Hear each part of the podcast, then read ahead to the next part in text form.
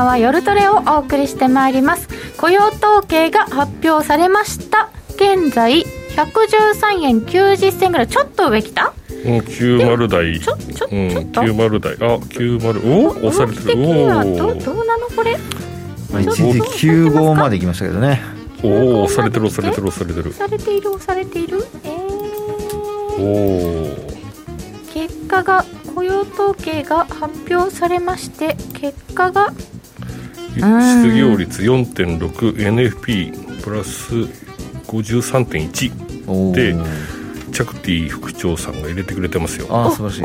おおありがとうございます。ありがたいですありがねとうどこから取ってきてるんですか早いですね。私ね、今なんか時間も考えると本当ねですよね。平均賃金プラス0.4うん。すごいみんな早い。すごい October とか呼んじゃってたもん。全然ダメ。おえ114円入ってきましたね一時。ー、ということは nonfarm payroll が53.1万人ということはまあ予想並みに強いって感じでしょうかね。そうですね。予想45とか50のところ、えーよえー、と53.1万人、えーそして失業率が4.6%、失業率4.6%は予想よりちょっといいですかね。そうですね。予想が4.7ぐらい。で、はい。えー民間部門の雇用者数は60万です。60.4万人の増加、えー製造業が6万人の増加です、えーそして平均時給前月比で0.4%の伸びとなりました。予想通りえーまあおおむね事前予想を上回る結果となりましてドル円現在えー、114円ちょっと突っかけたんですかこれ。で今そうですね113円のそうです90今また4円台899ぐらい。4円ちょうどぐらい、はい。そうですね。というところになっております、えーみんなが上を予想したのでこれは爆下げかと思ってしまいましたがなんとか大丈夫そう？114円おかえりって感じ。あ前の月も治ってますね。あ31.2万ですね。えーっとうん。前の月が 19. 点何万でしたよね。あが 31.2? 31.2に情報改チャクティさんが善と入れてくれてますね。なりました。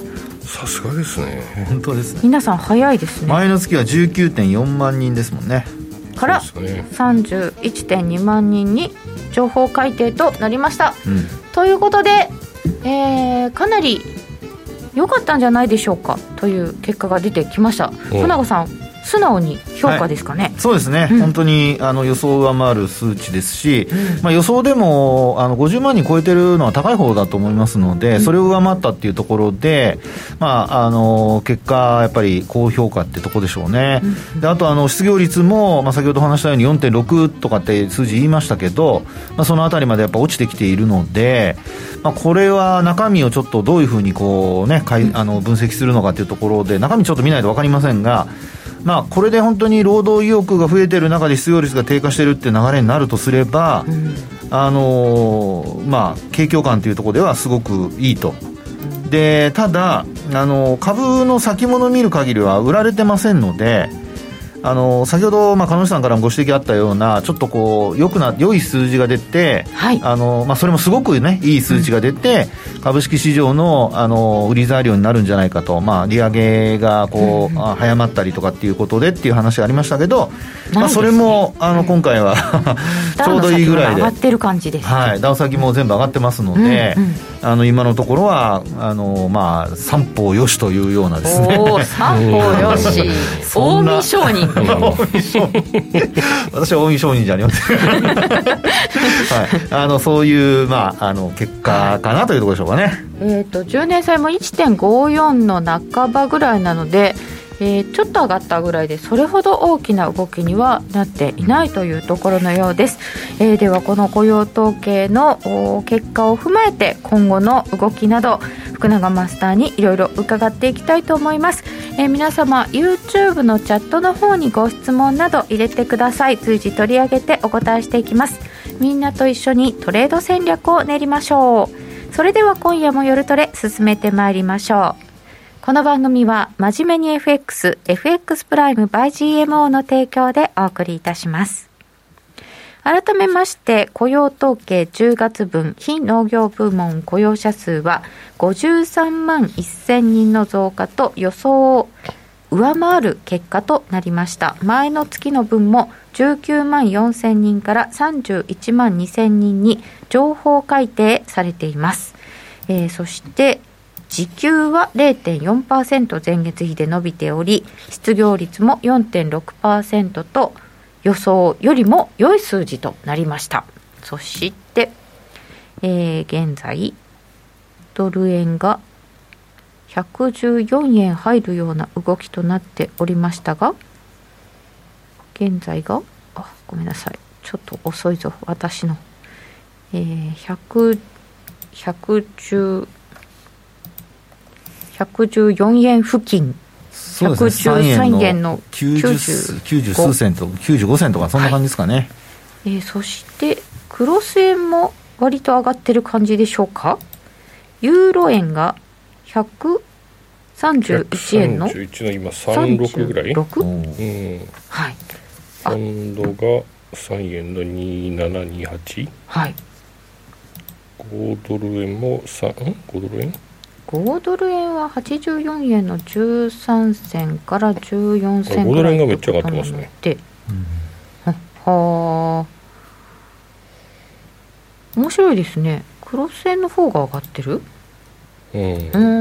なんか円安っぽいですね。円安っぽい動き、まあ、ドル円ちょっと崩落ち下がってきましたよねそうですよねえー、じゃあちょっとご質問もいただいていますので今後の予想を伺っていきたいと思いますが福永さんが資料を作ってきてくれましたのでまず、雇用統計について整理をしておきたいと思います、はい、今回はなかなか数字良さそうでしたがちょっと長い目で見るとどうなんでしょうか、えー、失業率が出ております、はい、そうですね、はい、あの資料は1枚目のところからちょっと皆さんにご覧いただきたいと思いますが、これあの、一応ですね、今回の4.7%っていうのを遡ってみると、えー、ちょうどその、まあ、えー、コロナショックが始まったと言っていいんでしょうかね、2020年の3月が、まあ、そのちょうど前のとこだったんですけど、まあ、2月が一番、あのえー、感染が広がるかどうかっていうような話が出てた時で、3月ぐらいに、あれちょっと危ないぞっていう話だったんですよね。でその時の水準が4.4%っていうところなので、まあ、今回はそれ以来のですね、低い水準と。いうところで、まあ、相当やっぱ改善してきているっていうのが、まあ、見て取れるかなってところでしょうかね。そうですよね。はい。まあ、グラフでもですね、あの、今年の大体6月ぐらいから、低下が結構、あの、急激になってきてまして、うん、まあ、右端のところを見ていただくと分かるんですけど、やっぱり、あの、それまでは緩やかな、あの、低下だったんですが、えー、6月ぐらいから急激にやっぱ落ちてきているっていうところなんですよね。まあ、やっぱり6%を切ってきてから、あの、低下がやっぱりはっきりするような形になってきたっていうところだと思いますけどもね。あのちょっと途中でごめんなさい。皆さん音変ですか？マイクマイク変？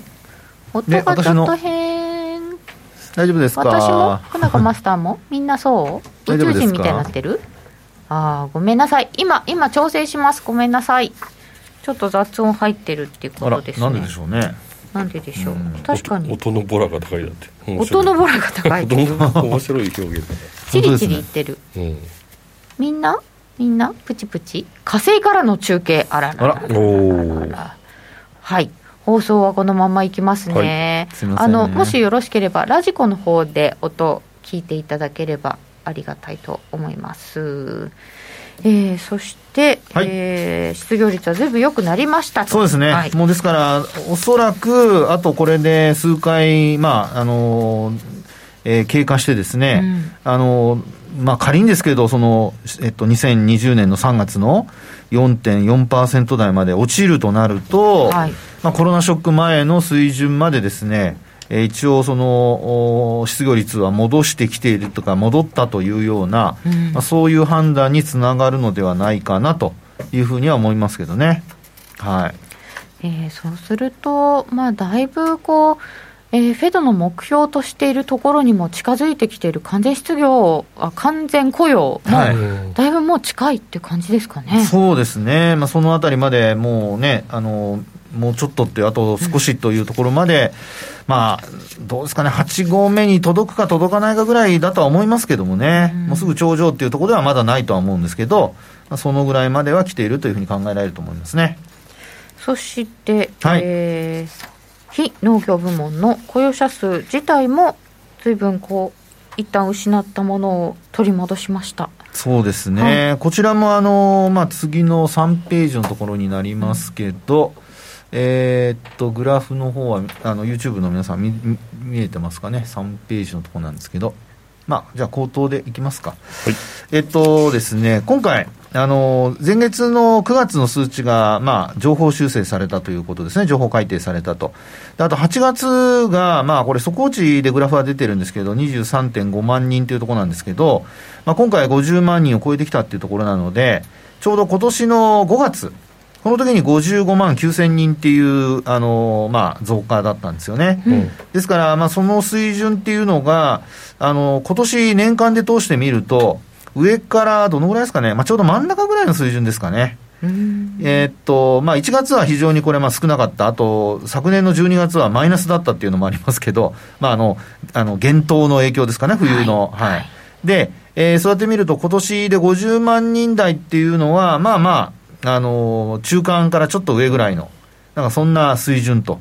ですので、ようやくね、この8月、9月の夏の間、えー、人が集まらなかったものがですね、うんえー、人がちょっと出てくるようになったというか、あのー、まあ、雇用者数が増えるようになってきたっていうところですよね。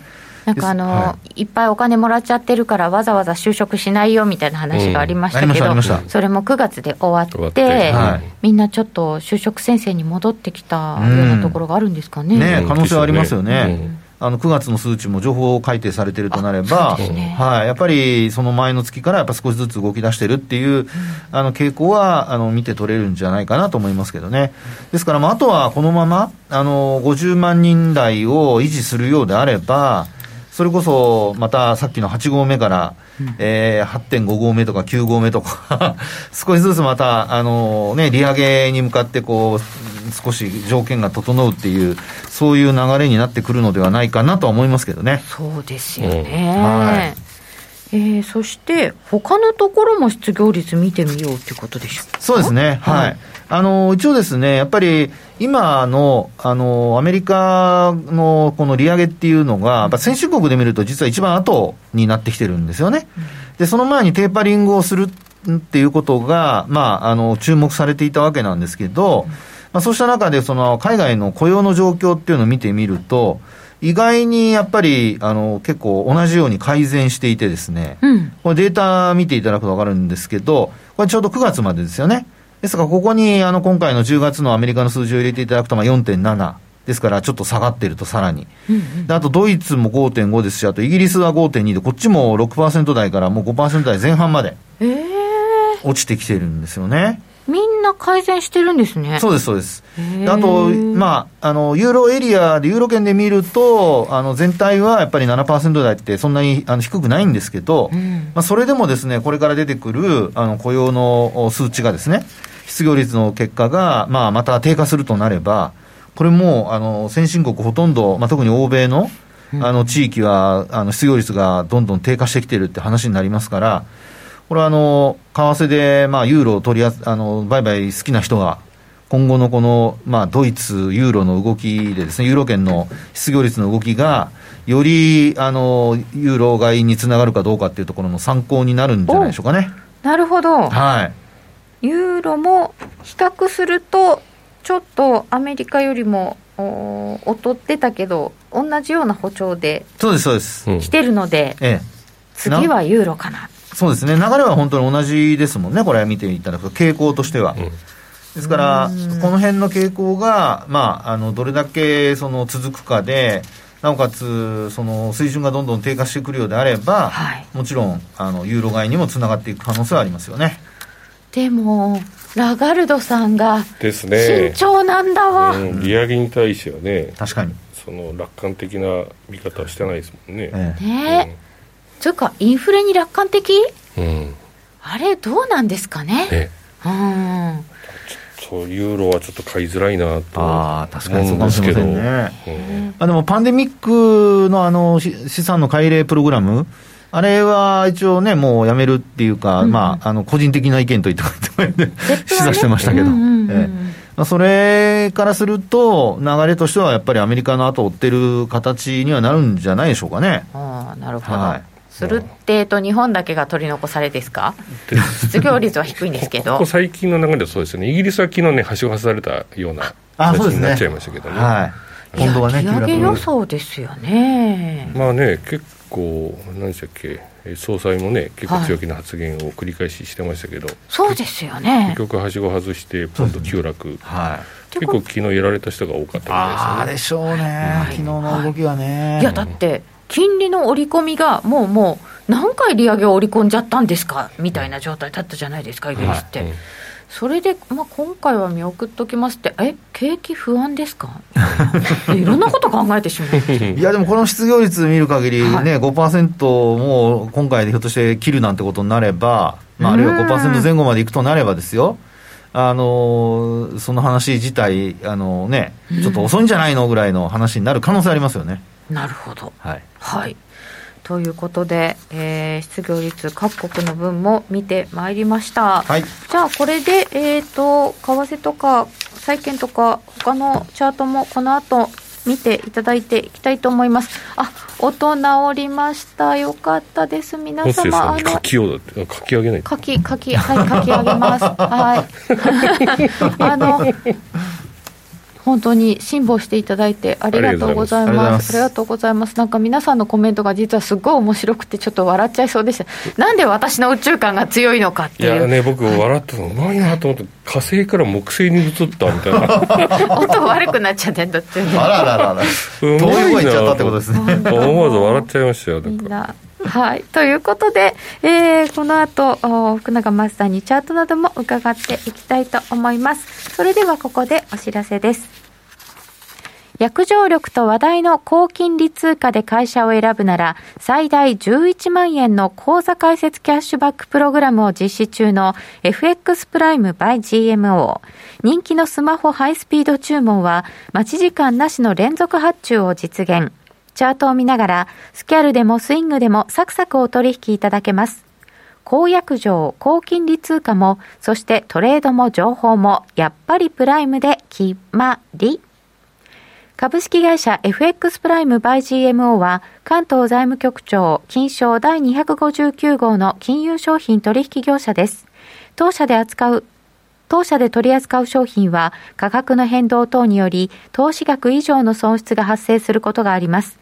取引開始にあたっては契約締結前交付書面を熟読ご理解いただいた上でご自身の判断にてお願いいたします。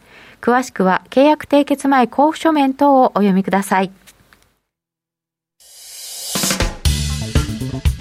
お聞きの放送はラジオ日経です。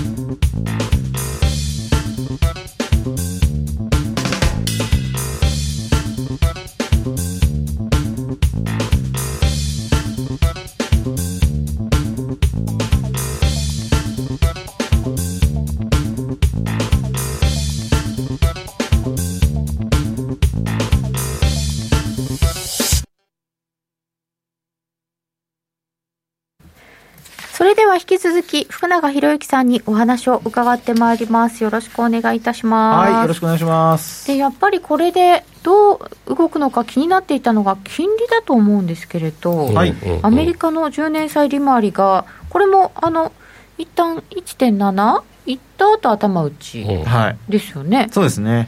福永さんが持ってきてくれたのはあこれもボリンジャーバンドだ。そうですね。一応まああのボリンジャーバンドのプラスマイナス3シグマであの中心線は20日の移動平均線を使ってるんですけど、20日なんですね。はい。うんまあ、これでご覧いただくと、まあ、これあの、えっと、色でですねあの緑と赤になってますけどこれあの海外のチャートなのであ赤はこれあの陰線でございますので皆様お気をつけくださいね。逆ですね、はい。逆。はい。赤は下がってるケースになりますので、寄り付きよりも、はい、寄り付きというか、あの始まりのよりもですね。で、あのこれで見ていただくと、直近ではこれ、20日移動平均線を下回る流れになってまして、テーパリングの開始が発表されてから、もうあの下向きになっちゃってるんですよね。当日は上昇したんですけど、その後は下向き、そして今日今もですね、えー一応1.53ぐらいですかね。ですから、今、この資料に出ている1.524っていうところからすると、まあ、若干、えー金利は上昇という形ですね。まあ、こういう時の結果を受けてっていうところなのだと思うんですけど、まあ、ただこれ、あの、えーバンドを見ると、やっぱり中心線から、あの、マイナス3シグマまでちょっと下向きに変わってきていてですね、ちょっと広がりつつありますね。えーですから、あの金利は意外と景気が良くても、まあ、パウエル議長が、あの会見の中で、はい。今は利上げする時期がないということを、まあ、再三話をしてたわけですけど、まあ、あの流れからですね、えー金利の方はやっぱりどちらかというと、金利低下傾向かなと。ういうふうな、今のところ目先はそういう流れになっているのではないかなと思います。あのこの間、えー10月じゃなくて9月分だったと思うんですけど体内対外証券投資で日本からずいぶん外債買ってるんだなっていうのああがあって。出ましたね。はいはいはい。それであドルドル買ったなっていうのがあったんですけど、まあ、気象の動きとかだったりすると一旦落ち着いちゃったりするのかなとか。ああ、うんそうですね。まあそのあたりはやっぱ季節性なんかも、あのまあ、考慮して考えないといけないとは思いますけど、ただその、持続的にずっと買うっていう、それだけ資金必要ですからね。そうですよね、ええ。うん。ですから、そういう今、そのまあえー資金の持ってるあの買い手がいるかってと考えると、うんまあ、もう本当に GPIF ぐらいかなみたいな、うんうんうんうんまあ、GPIF は今日あのこれちょっと余談ですけど、はいあの7、9月期の損益発表してましたが、外外債と外国株は赤字になってました。あえなんで損してるので、日本株に関してはあのプラスです。へえええで、1兆、まあ、2兆円近いあの利益になってましたね。はい、含み益になってたかと思い大ますけど。体新聞では損した時しか書かれないので ちゃんと含み益だっていうのもね、そうですね。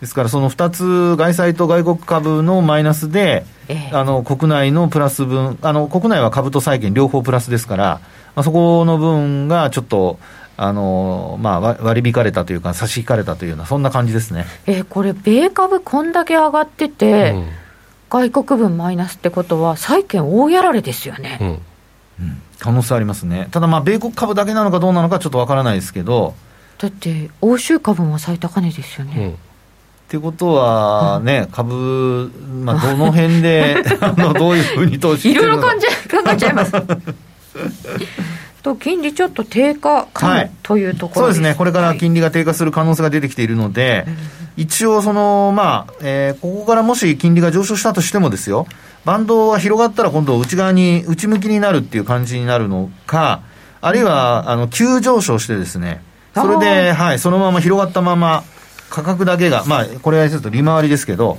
利回りだけが上昇していくかっていう、その要は、えーあんまり良くない金利上昇ですね。それもあるわけですよね、はい。それがもし起こるとなると、あの株式市場にとってはマイナス要素、要因ということになりますから、まあ、先ほどからその心配の懸念の部分で株式市場に対する売り圧力になるとすれば、まあ、やっぱり金利の急上昇っていうところになってくるんじゃないかなと。ですから、ここの、あのーまあ、チャート上で見る限り、1.5882っていうのがちょうど中心のラインなんですよね。うん。20日線の、うん。ですから、ここを超えて、もし、まあ、今晩じゃないとは思うんですけど、今後、あのこのラインを超えてくるようなことになれば、トレンド的には上向きに変わるっていうことになるのうんで、そこをですね、やっぱりあの金利面からはあの注意しておく必要があるかなというふうには思います。1.58今1.53うん。はい。そんなに遠くもないといえば遠くもないんですかいやね、本当あの急にね、あの動けば、あの可能性は十分ありますよね。いやなんか日本株もそうでしたけどアメリカの金利も結構突然動きますよね。うん。動きます。ね。結構ね、これ、チャート見ていただくと分かるんですけどね、窓開いてるんですよ。開いてますよね。これがすごく気になりますね。ね、うん。これ、まあ、休みの関係だけとは言えないと思うので、休み明けとかの関係だけではないと思いますから、まあ、ちょっとその辺もあの考慮しておいた方がいいかなとは思いますけどね。はい、はい。えーそしてこれは物価ですねそうですね。あのーまあ、やっぱり、その、インフレだとか、あるいはその、まあ、金利利上げのお話をしたときに、はいえー FOMC あるいは FRB は一応雇用を重視しているという話をしてます。で、あの、雇用だけが、まあ、あの、改善しても、やっぱり物価が上がらなければ、これも、あの、えーもちろん利上げにはつながらないでしょうし、で一方で物価だけ上がっても、あの、雇用が改善されなければ、あの、基本的にはやっぱり利上げは、えー先送りというか、えーされないと。で、そうやって、そういった中でこう見ていただくとですね、主要国の、その、まあ、消費者物価指数の上昇の、これあの、コアなんですけどね、はいあの、変動の激しいものを除いたものですけども、えー見てみると意外と鈍化してるんですよね、これ。前年同月比ですけど。おー。足元キュッてなってますね。上がってって、はい。いい12か月の伸びがちょっと縮まった、うん。そうですね。ああの、赤いのがアメリカなんですけど、はい。まあやっぱりアメリカは、その、これ前年同月比なので、まあ基本的にその、おーまあ比較する前の月がどうかっていうところにもよるんですが、まあ、懸念されてた、あの、今年のその、まあ、えーちょうど先月、先、先月ぐらいまでですかね、8月、9月ぐらいまで、やっぱり急上昇、まあ、した後に、ちょっと低下するような流れになっていて、で、今月はまだこれ数字入れてませんけど、まあ、あのーえっと、そうですね、まだ発表されてませんからね。で、9月までの発表されてるところで見ると、まあ、横ばいなんですよ。4%で。で、こうやって見ると、まあね、今、いろんな人たちと言ったらいいんですけど、マーケットでは、はい。あの、この、まあ、そうですね、えー利上げをするにあたって、その消費者物価指数の上昇はまだ続くというふうに見られてはいるんですが、はい。私はこのデータを見る限りですね、お。ちょっと頭打ちになってきているのではないかなと。で、まあ、まあ、こういうとあれですけど、当初から、もうあの今年の初め頃から、そうしたその、えー原油の上昇だとか、あのいろんな物価の上昇っていうのは、基本的には供給側の問題であって、あの需要が高まってですね、あの物が足りないっていう話ではないので、あの私もあのパウエルと議長と同じように、一時的というか、まあ、どっかで収まるだろうというふうには考えてはいるんですよね。で、それが、まあ、結果的にこうやって見ていただくと、上昇角度、私はあの、まあ、チャーティストだからかわかりませんけど、上昇角度ってこの角度見るんですよ。うんこの最後に茎って折れてるところが重要なわけですねそうなんそうなんそうなんです。で、折れ方が、これ見ると、アメリカはもう特に下向いて横ばいですし、うんあの、黄色のドイツ見ると、ドイツも角ってちょっとあそう上昇角度が変わってきてるんですね、黄色ね。はい。で、あとは、あのーまあ、イギリスは、これはまだ、あの、えーっと、入ってませんから、9月が。はいごめんなさい、これ入ってないんですけど、あと他にですね、カナダカナダカナダ。これも、あのーまあ、少し、えー一旦落ちてきて、で、そこからまた急上昇。で、それでもやっぱり急上昇している角度っていうのは若干緩やかになってるんですよね。えー、で、一方で一番心配なのは中国ですよ、中国。これが一番気になりますねね、本当そうですよね。えから足を引っ張るみたいな。えはい。まあ、前年同月比なので、ちょうどね、中国のはまだいい時の、あの、うんとの比較になりますから、ーあーそうか、ええですから、これで見るとですね、やっぱり恒大集団の話の、おまあ、ええ今なんか、あんまり、あの、話されなくなってますけど、うん。なんか新しいの出ましたよ。花花花よ花模様？なんかななんだっけな。不動産会社花模様。はいはい、はい。不動産会社2つ、えっと利払いできなくあ違う。えっとだっけ？理財商品で支払いできず会社グループ。花幼年。読み方が分かりません。理財証券となると国内ですよね、多分ね。そうですね。なんかはい理財商品を保証してるんですって。これよく分かんないですよね。あ深深センの規制当局者が5日に協議をするって言ってたので今日協議してるんだと思うんですけど、うんあそうそう先日から見出てましたよねこれね。ね。そうそうそう。はい、ですから、こうやって見ると、やっぱり消費者物価指数の急角度の上昇っていうのは、まあちょっとや和らぎつつあるのではないかなというふうにも感じられるので、うん。いや、あでも、あの、はい。鉄鉱石とかを規制したじゃないですか。あとなんはか、いろんなものを放出しますとか、あとなんだっけ、これちょっと話がまた別なんですけど、日常品を買いだめしなさいとか言っちゃったりとかして、もう当局がいろんなこと言ってますよね。うん。とりあえず鉄鉱石価格とかは規制します、もう実弾介入しますって言ったところで下がったので、え、物価ってそれでも下がってますよね、影響してますよね？はい、すると思いますね。だって、うん。あの、もともとそういったエネルギー価格だとかになるわけですから、エネルギーの価格が下がればね、うん。あの商品の値段も下がるでしょうし、まあ、そこは連動していくんじゃないかなと思いますけど、まあ、いあのいずれにしても、やっぱり中国の景況感っていうのが、やっぱりもうちょっと持ち直してくるっていうような流れになってこないと、うん。まあね、これ、供給側の問題が解決されたら、一気にまた、あの過去の半導体の話じゃないですけども、はいもうあの設備が整った時点でもう需要が落ちてなくなっちゃってたみたいなね、うん瞬間蒸発してたみたいな、はいはいまあ、そこまでの心配はないとは思うんですが、ただまあ、あの少し、これ、消費者物価指数が急低下するなんてことになりはしないかと。うんうんですから今後は、あの、そういうことも少し、あの、考えておいた方がいいのかなとは思いますけどね。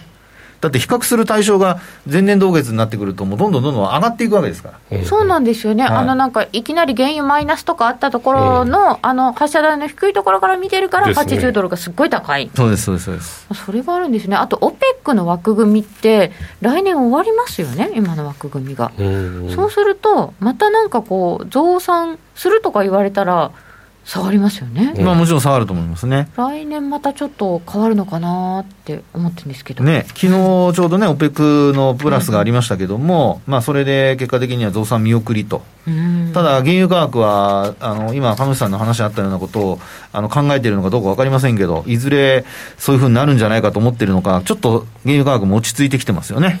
そうなんですね、はいでも私はこう一般庶民生活人としてもうずっと言ってる地区は小さくなったとかキットカットも小さくなったとかっていうのが だいぶ染み込んできたのでなんかあのし一過性と言いつつ1年ぐらい続いたじゃないですか、うん。そういう状況が。そうするとだんだんこう染み込んできてぶ期待物価が上がってくる、なんか心理的に人がそう思うと、そうなるところがあるんじゃないかなと思って、こう自己実現するみたいなのがあるんじゃないかなと思うんですけど、福永マスター、どうですか？そうですね、その期待インフレっていうのがどこまでまあ上昇するかですよね。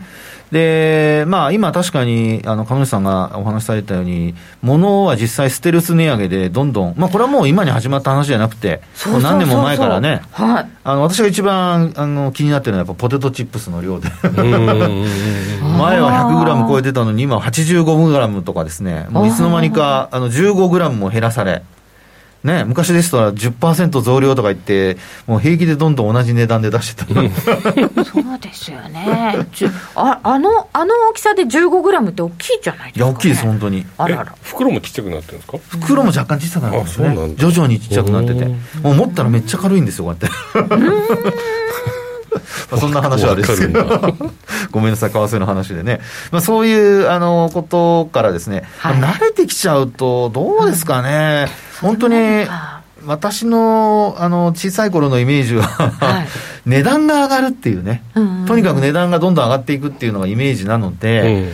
物価の上昇っていうのが、特にあのサステナブルとかですね、SDGs とか言い始めると、はいはいはい。なんか値段の上昇もできなくなるんじゃ、あの値上げもできなくなるんじゃないかという、ちょっとなんかその辺はあの別の話になっちゃうかもしれませんが、気になるところですね。えー消費者物価指数、茎ってちょっと折れてるところがはい要注目ですね。そっかそっか意外にじゃあ CPI が思ったより下がったなんてことになると、ああ、やっぱりパウエルさん言ってた通りだねってことになって、はい、利上げ期待もシュンってなるんですか、の可能性あります。ありそうですね。えー、そしたらいきなりドル下がるの？ドルは、まあ、下落するか、あるいは、その、経済がいいとなれば、うん別に、あの、一時的な下落でまた上昇っていう流れになる可能性はあると思いますけど、ただまあ、あの、一本調子でどかどか上がるっていう流れは多分なくなるでしょうね。おおというところで、5分後チェックを忘れてましたね、音が出なくなって。失礼しましたまた落ちてきましたね。21時35分のところ、114円ちょうどぐらいがありましたので、うん。一応、3人とも上だったけど、爆下げフラグではなかったと思うのですが、よかった。現在113円70銭台なので、完璧にいってこいな感じです。あれ？うんなんか以前の雇用統計に戻ってきたって感じですね。本当ですあねー。確かにえというか、うんちょっと足元で、本当の足元だと、ちょっと下がってきてる気配の方が強くないですか？今ちょっと80を割れてきてますね。ねうん。ちょっと勢い出ちゃったりして、これ、どうなの、んはい。じゃあ、この辺りから福永さんに、えーチャートチェックをしていただいていきましょう。はい。では、まずドル円からでよろしいでしょうか？はい。ドル円で、えっとですね。この行ってこい状況をどう見ますか？まずはそうしましたら、ドル円のちょっと5分足ぐらいをちょっと出5分足で出しせまますか。かね。はい。はい。お願いいたします。はい。はい。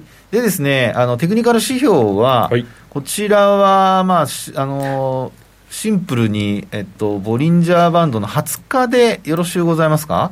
はい、はい真ん中を20日にするのが福永さん流ですね。そうですね、私、はい理由でございまして、で、ここでちょっと皆さんにご覧いただきたいのは、まずチャート的なポイントとしてはですよ、はい。あのー最初の5分間で大きく実は上昇したんですよね、発表があって。はい。で、そこで、えーっと、あごめんなさい、これ、そうですね。で、そこで上がったところで見ると114円超えてるんですけど、はい。この時点で実はプラス3シグマ上回っちゃってるんですよね。ああ、なるほど。はいはい。で、私よくこの番組でもお話しさせていただくんですが、プラス3シグマを超えて、で、その後、あの、もう超えられなくなってくると、うんうんあの、まあ、上昇が一服する傾向があるんですよね。大体、プラス3シグマより上にガンガンはいけないですね。そうですね。はいですから、まあ、その状況でですね、あのー次の、あの、ローソク足は、一旦、こう、下にドカンと落ちる形になって、で、その後戻したんですけど、まあ、じわじわ下方向へ落ちてきたと。うん。で、落ちてきたところから、まあ、時間帯で見るとちょうど22時ですよね。うん。まあ、この時点で、まあ、あ新しい時間が始まって、10時台になって、日本時間ですけど、まあ、そこからまたまたちょっと一旦売りが出てきたと。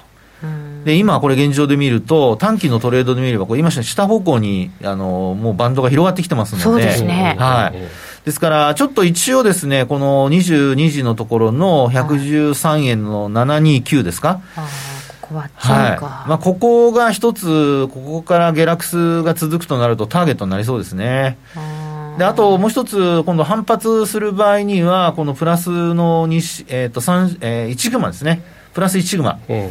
これが一応、まあ、上値の今、めあの、抵抗になってるので、これを超えられるかどうか、それが下げ止まるかどうかの一つの判断材料になるんではないかなと思います。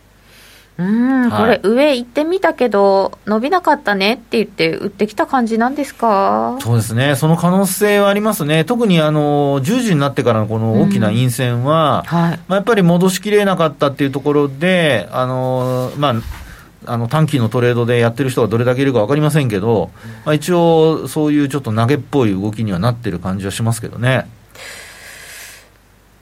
れして、下行っちゃうと、やだな。爆下げフラグはなりとかなってだかさん、ポジション持ってるトレーダーみたいなこと言ってますね。すごいですね。悲しくないですかこの行ってこい。確かにね。それはあるかもしれま確かにね、せん。3人の予想が上だったから、高値掴みだなっていう話になっちゃいますね。いやいや、本当ですよね、5分間だけだったけど、そう、いい夢見たじゃないですか。夢 いやもう先ほどあの福永マスターのポテトチップスの話で、はい。空気を楽しむものですとか ポテチの重さが分かるとはとかいっぱいいただいててなんかそれに笑ってしまいましたが、えードル円もなんとなくふわっといって戻ってきてしまいました、えーその他のチャートについても伺ってまいりたいと思いますがここで一旦お知らせです。お聞きの放送は、ラジオ日経です。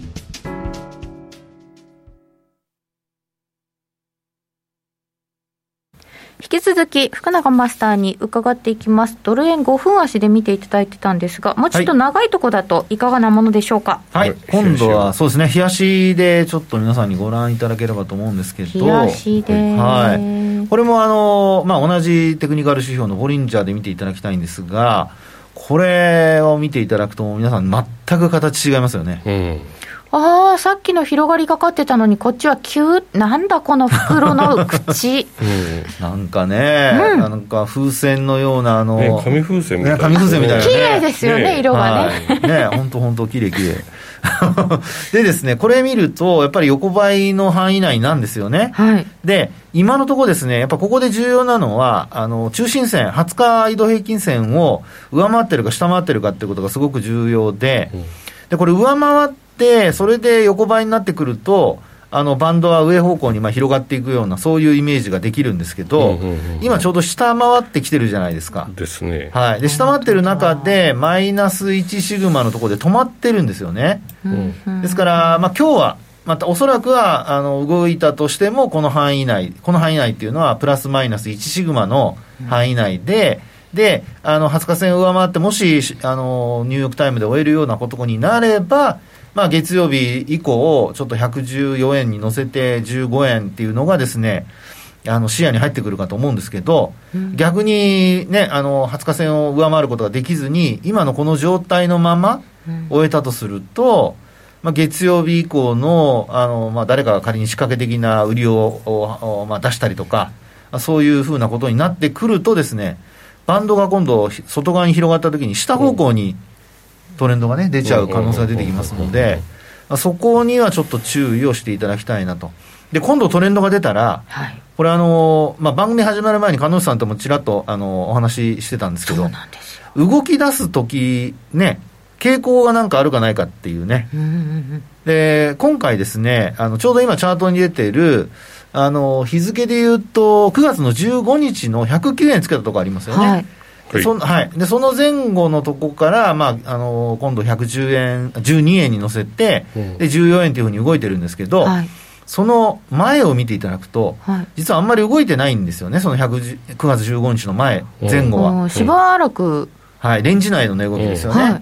で今もあのバンドは広がって収縮してるんですけど、同じようにですね価格の変動幅だけ見ると、114円を挟んで、本当に1円ぐらいの値動きなんですよ、上下1円ぐらいの。うんですから、こういう時はあのトレンドが出ると、そっちの方向にですね、あの結構続く可能性がありますので、番組の前にはい9月の、えー、と半ば過ぎから急に動き出したように見えたんですけどその動き出す兆しを見つける秘訣はないですかって福永マスターに私が質問してたんですけど、そうするとその前しばらく動いてなかったっていうのはやっぱ必要なんですね、そうなんですそうなんです準備期間はい、準備期間です。ここですね。みんな様子見てる。はいはい。あるいはポジションも、あの、一応まあ持ったままでほったらかしにしてると。うん。で、そこで動きが出始めると、その動きが出た方向のポジションにみんな取り始めるので、なるほど。そうなるとですね、あの、動きが加速、あるいは長引く。あなるほどね。はい売ってた人は買い戻すし、乗せるし、あ、はい買ってる人は乗せていくし、はいって感じですね。ですね。なので、ちょっとここからはですね、注意をしていただきたいなと。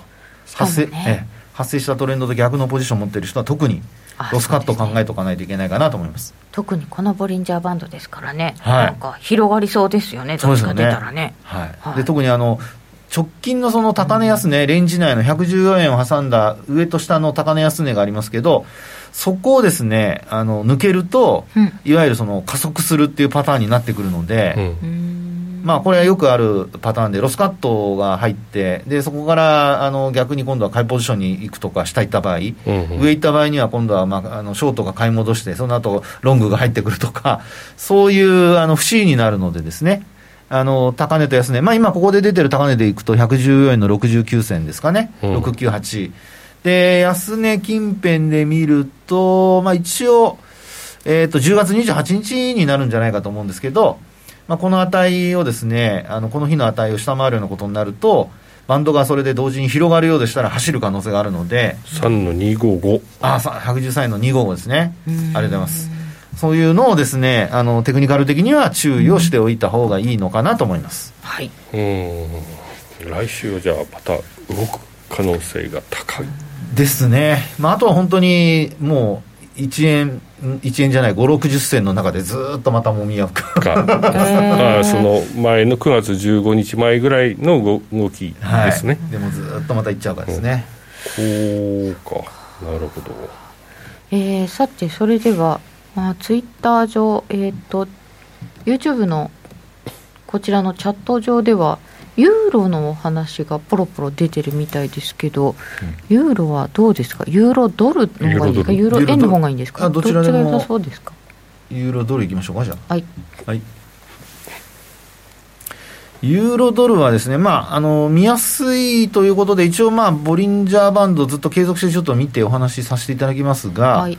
こちらを見ていただくと、まあ、やっぱり直近のこの10月12日の安値切っちゃってますよね。はい。で、バンドもですね、緩やかですけど、あの、外側に広がってきているという形ですね。まあ、ですので、あの、ユーロに関しては、やっぱり、あの、まだ、ちょっとユーロドルに関してはですね、はいユーロが下落基調が続くっていうことが考えられるかなと。で、こういう時にですね、節が見当たらないじゃないですか。うんでこういう節が見当たらない時っていうのは、やっぱり長期のチャートに切り替えるっていうのが、あの、ポイントなんですよね。はい、週足、はい。月足だとか、そういうのに切り替えるっていうところがポイントになるので、そこで切り替えて見ていただくと、えー今これで見ると、もうやっぱり節のところを 割り込んじゃって、次の節が、あれですね。こういうの嫌ですよね。ゆるゆるじわじわ下がってるのね、ね。で、またちょうどなんかここは一旦狭くなって広がってきてるっていうパターンになってますよね。週足がああはい。本当だ。広がってる。ね細かく、あ本当ですね。キュッてなってますね、うん週足で広がってるっていうのはちょっとなかなか珍しい感じなんですけど、うん。まあ、こういう状況の中でですね、動きが下方向続くとなると、あのこれもやっぱり継続する可能性があるので、注意が必要か、あのまあ、買いポジションを持ってらっしゃる方は警戒しなきゃいけないかなとは思いますけどね。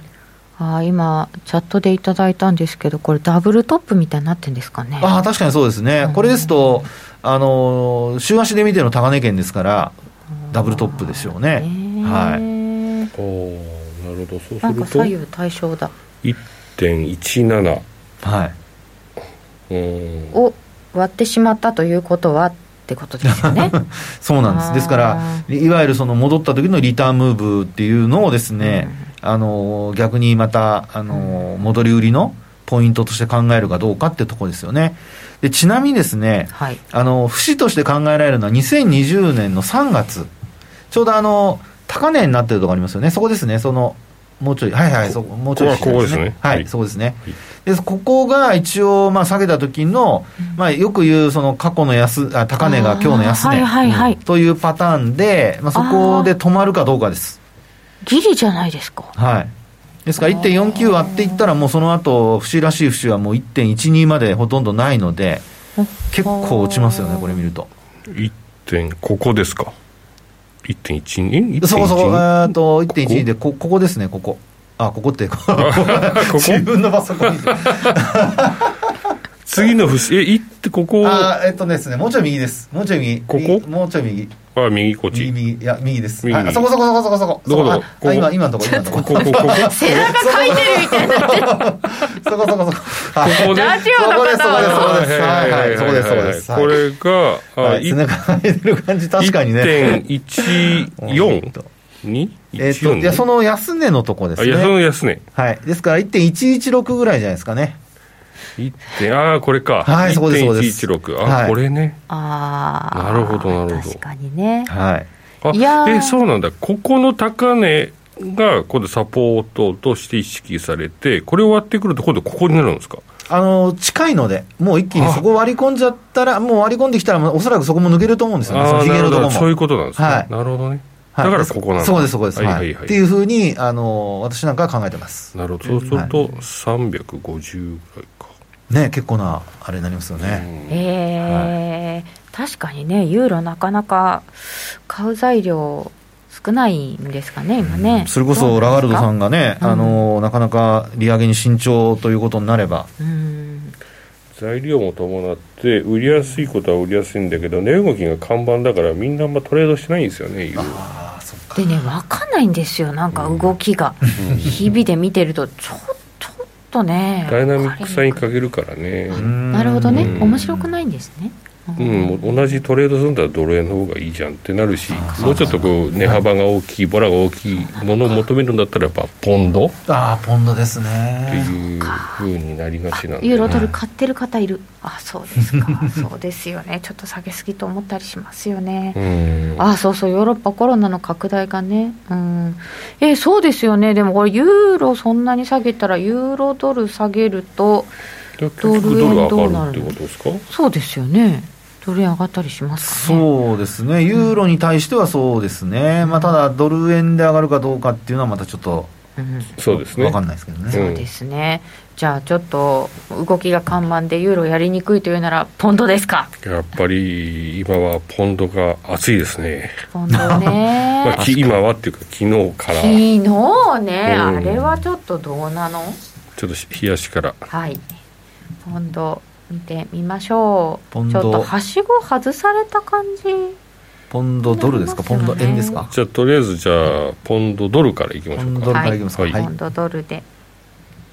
で次にポンド円ということで、はいあローディはポンドドルもですね。買ってたろうか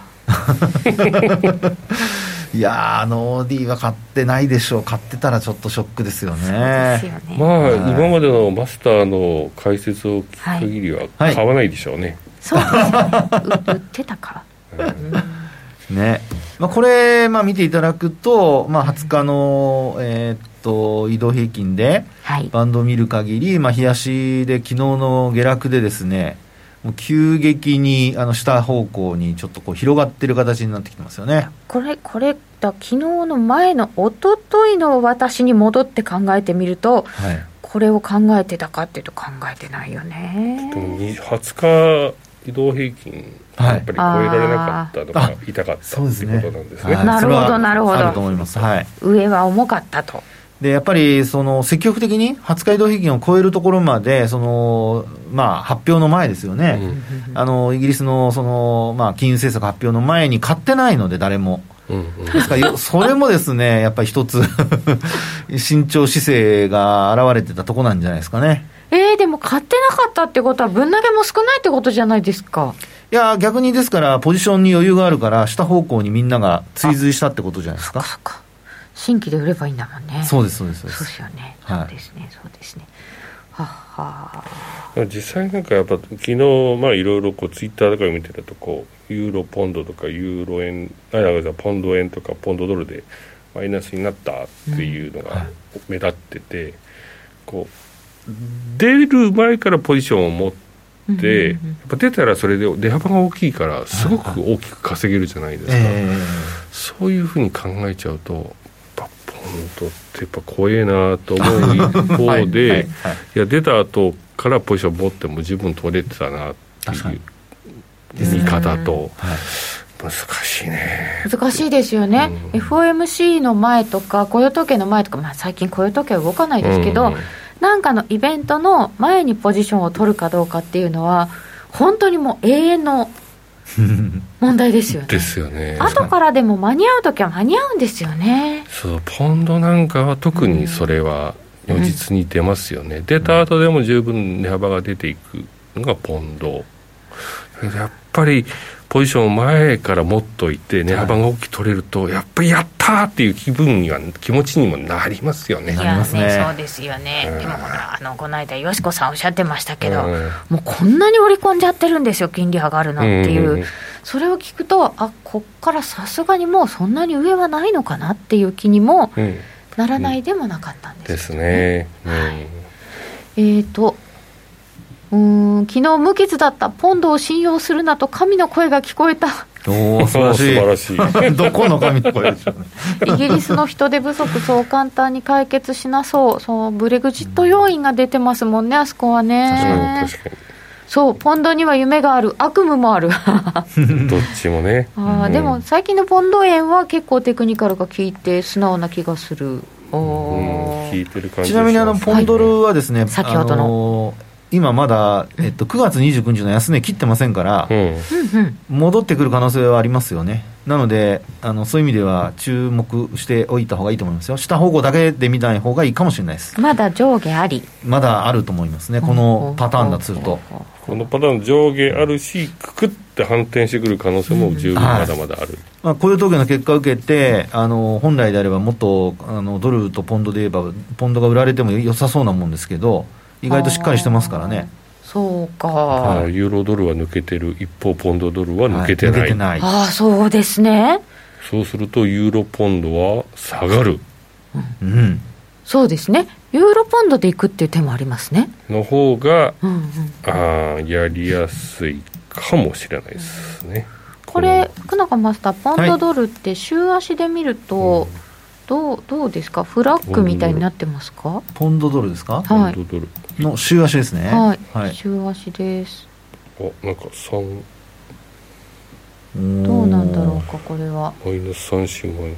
そうですね、マイナス3に接近してるって感じですね。クイって広がってますからね。ね。うん、で、まあ、確かに、そうですね、一応、まあ、今週、これ週足ですから、今週のうん。あの動きで、下方向がまあ明確になったのと、あとはバンドが広がったっていうことで、あの下方向への流れがこう出てきているっていうところだと思いますけど、ただ、あの為替って本当にあの、まあ面白いのは、えー例えばマイナス3シグマを下回ると、今度は逆に反転したりだとか、うんうん。で逆に今度あの、まあ、この状態で、えーマイナス2シグマを上回ってくると、あの価格が今度戻り始めるとか、うん。結構あの、その時の終値で翌営業日どうなるかって影響を受けたりするんですよね。はい、であと、割り込んでも戻すっていうような時があったりもしますし、まあ、あの本当、きりがないぐらいいろんなパターンがあるんですけど、うん。今回はこのままマイナス2シグマ上を維持、まあ、しあごめんなさい、マイナス1シグマ下回ったままうん。維持するようだと、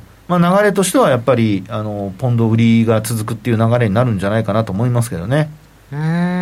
ですから、そのきっかけというか、あの判断材料はもうまさにこの、これで見るところでは9月の27日の1.34113、これを割るかどうか、あ今まだ割ってませんから、これを割ってくるかどうかっていうところと合わせて見るのが必要なんじゃないですかね。